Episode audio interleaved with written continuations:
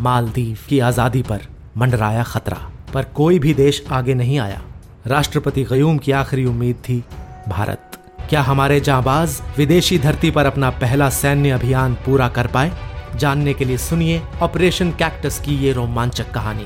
ऐसी ही कई भारतीय सेना की शौर्य गाथाएँ सुनने के लिए लॉग ऑन करें www.navbharatgold.com पर। नमस्कार, ये 6 अगस्त है और आप सुन रहे हैं डेली न्यूज़ कास्ट पेश है खास खबरें।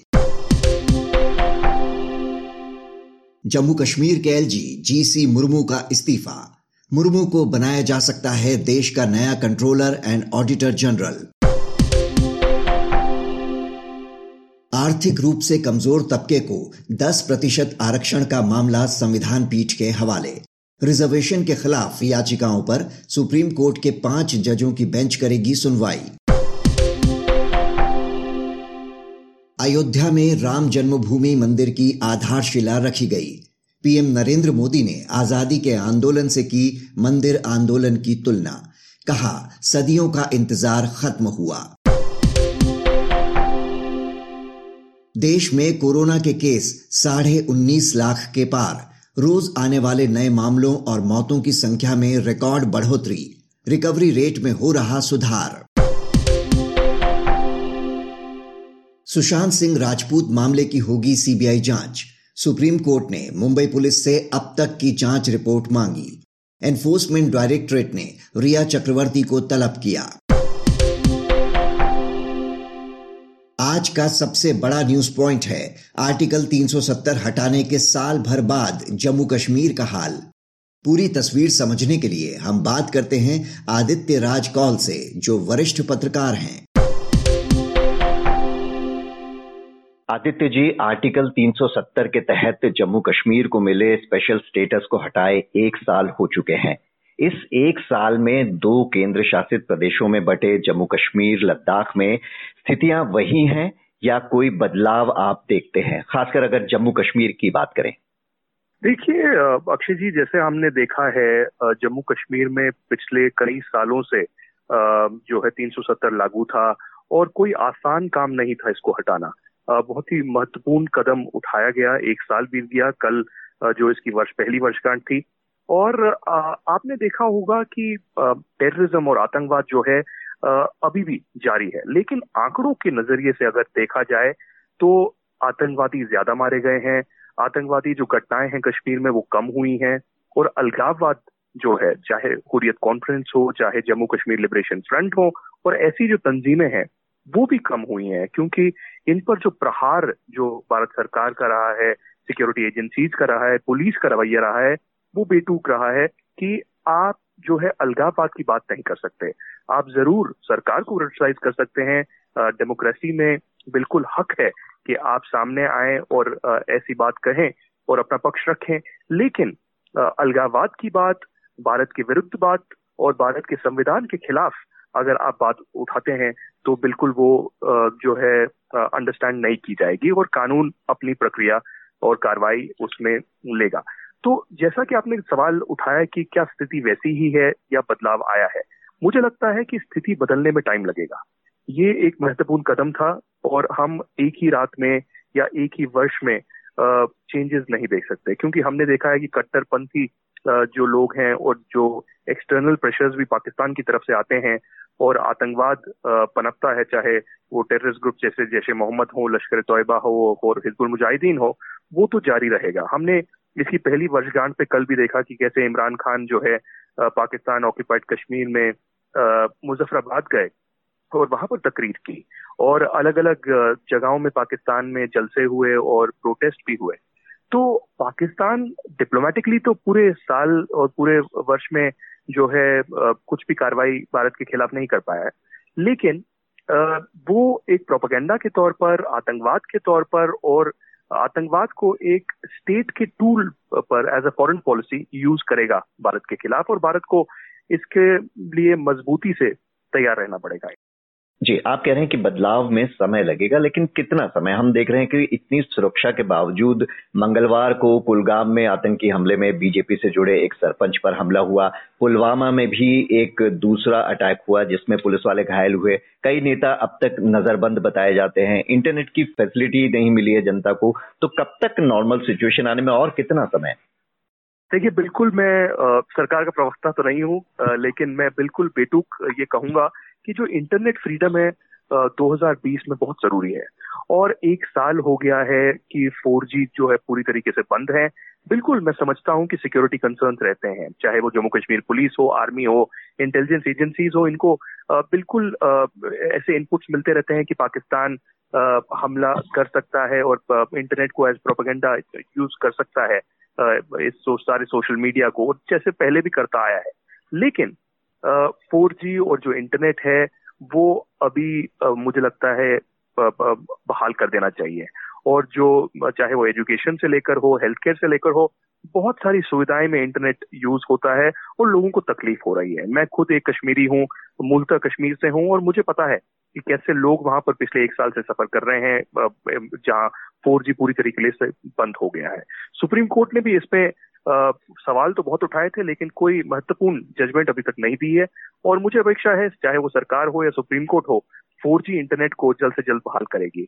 आपने पूछा कितना समय? देखिए जिस वक्त तीन सौ सत्तर हटाया गया, उस वक्त बहुत बात की गई, क्या अलगाववाद खत्म हो जाएगा, क्या आतंकवाद खत्म हो जाएगा, क्या जो त्रासदी पिछले तीन दशकों में देखी गई है कश्मीर में, वो खत्म हो जाएगी। लेकिन मुझे लगता है कि 370 को आतंकवाद और अलगाववाद के साथ जोड़कर नहीं देखना चाहिए। अलगाववाद और आतंकवाद तो जारी रहेगा। चाहे कम हो, वृद्धि हो अलग अलग साल अलग अलग आंकड़े आएँगे, लेकिन 370 जो है, वो जम्मू कश्मीर को और लेह को, पूरे भारत में अंदर लाने को लेकर एक बहुत बड़ा कदम था। तो इन तमाम सरकारी बंधनों के बीच कश्मीर की जनता क्या फील कर रही है? कश्मीर की जनता का व्यू सामने आ पा रहा है क्या? क्या सोचती है वो? देखिए मिक्स्ड फीलिंग्स हैं। पहले तो ये है, जैसे कि मैंने पिछले सवाल के उत्तर में भी कहा कि लोग परेशान बहुत हैं। ऐसा नहीं कि पिछले तीन दशक से लोग परेशान नहीं थे। लेकिन क्योंकि इंटरनेट अब ऐसा डेली रूटीन हो गया है कि इंटरनेट बिल्कुल अवेलेबल नहीं है तो लोग बहुत परेशान हैं।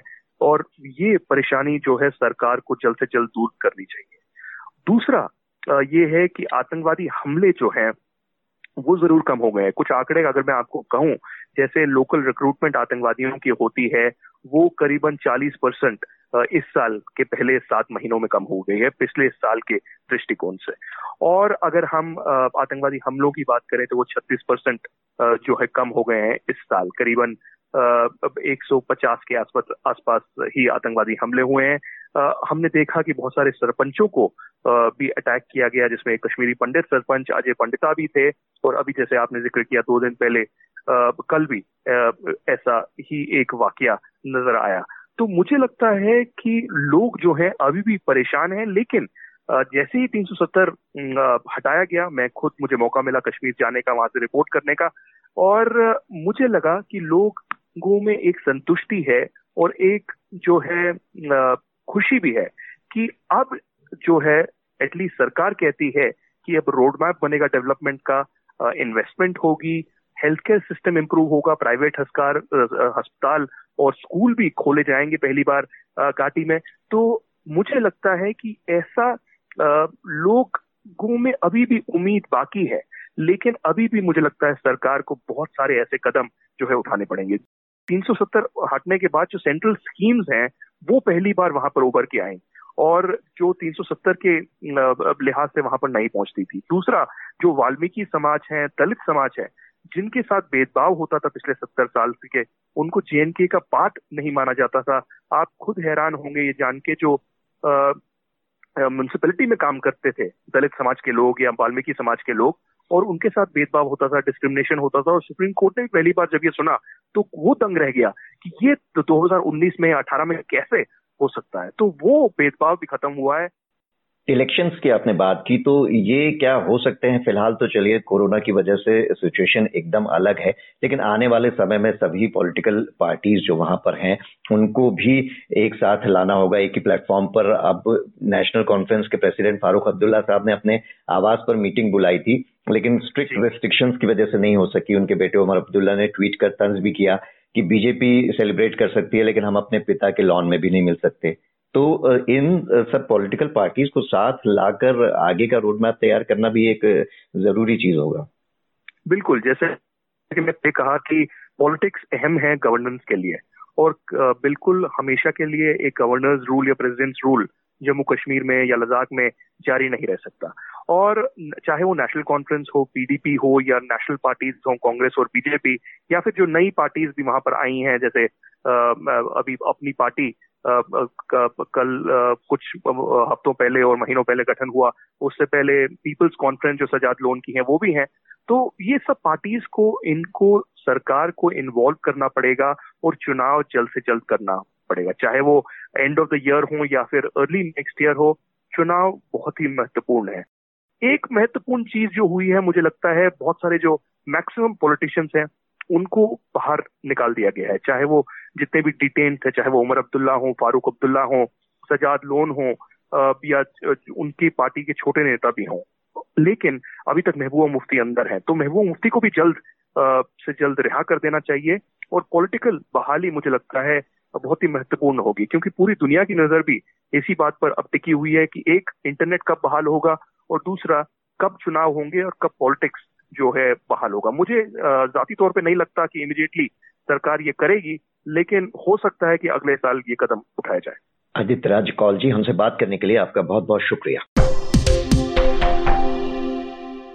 इस चर्चा के बाद जानिए शेयर बाज़ार का हाल। एशियाई बाजारों की शुरुआत आज मिलीजुली रही। कोरोना के बढ़ते मामलों के बीच रिकॉर्ड लेवल पर पहुँचे गोल्ड में मजबूती बने रहने के आसार। अब जानिए एक रोचक तथ्य। वृहदेश्वर मंदिर भारत का सबसे विशाल मंदिर माना जाता है। तमिलनाडु के तंजावुर में मौजूद ये पूरा मंदिर ग्रेनाइट से बना है। इसे साल 1010 में चोल सम्राट राज राजा प्रथम ने बनवाया था। बात करते हैं मौसम की। मौसम विभाग के अनुसार आज दिल्ली एनसीआर, पंजाब, हरियाणा और हिमाचल में कुछ जगहों पर हल्की से मध्यम बारिश हो सकती है। मध्य महाराष्ट्र, उत्तर प्रदेश, बिहार और पश्चिम बंगाल में कुछ स्थानों पर भारी बारिश के आसार।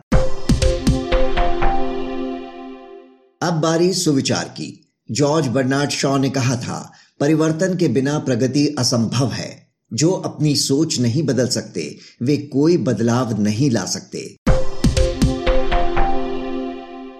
तो ये था आज का डेली न्यूज़ कास्ट जिसे आप सुन रहे थे अपने साथी अक्षय शुक्ला के साथ। बने रहिए नवभारत गोल्ड पर। धन्यवाद।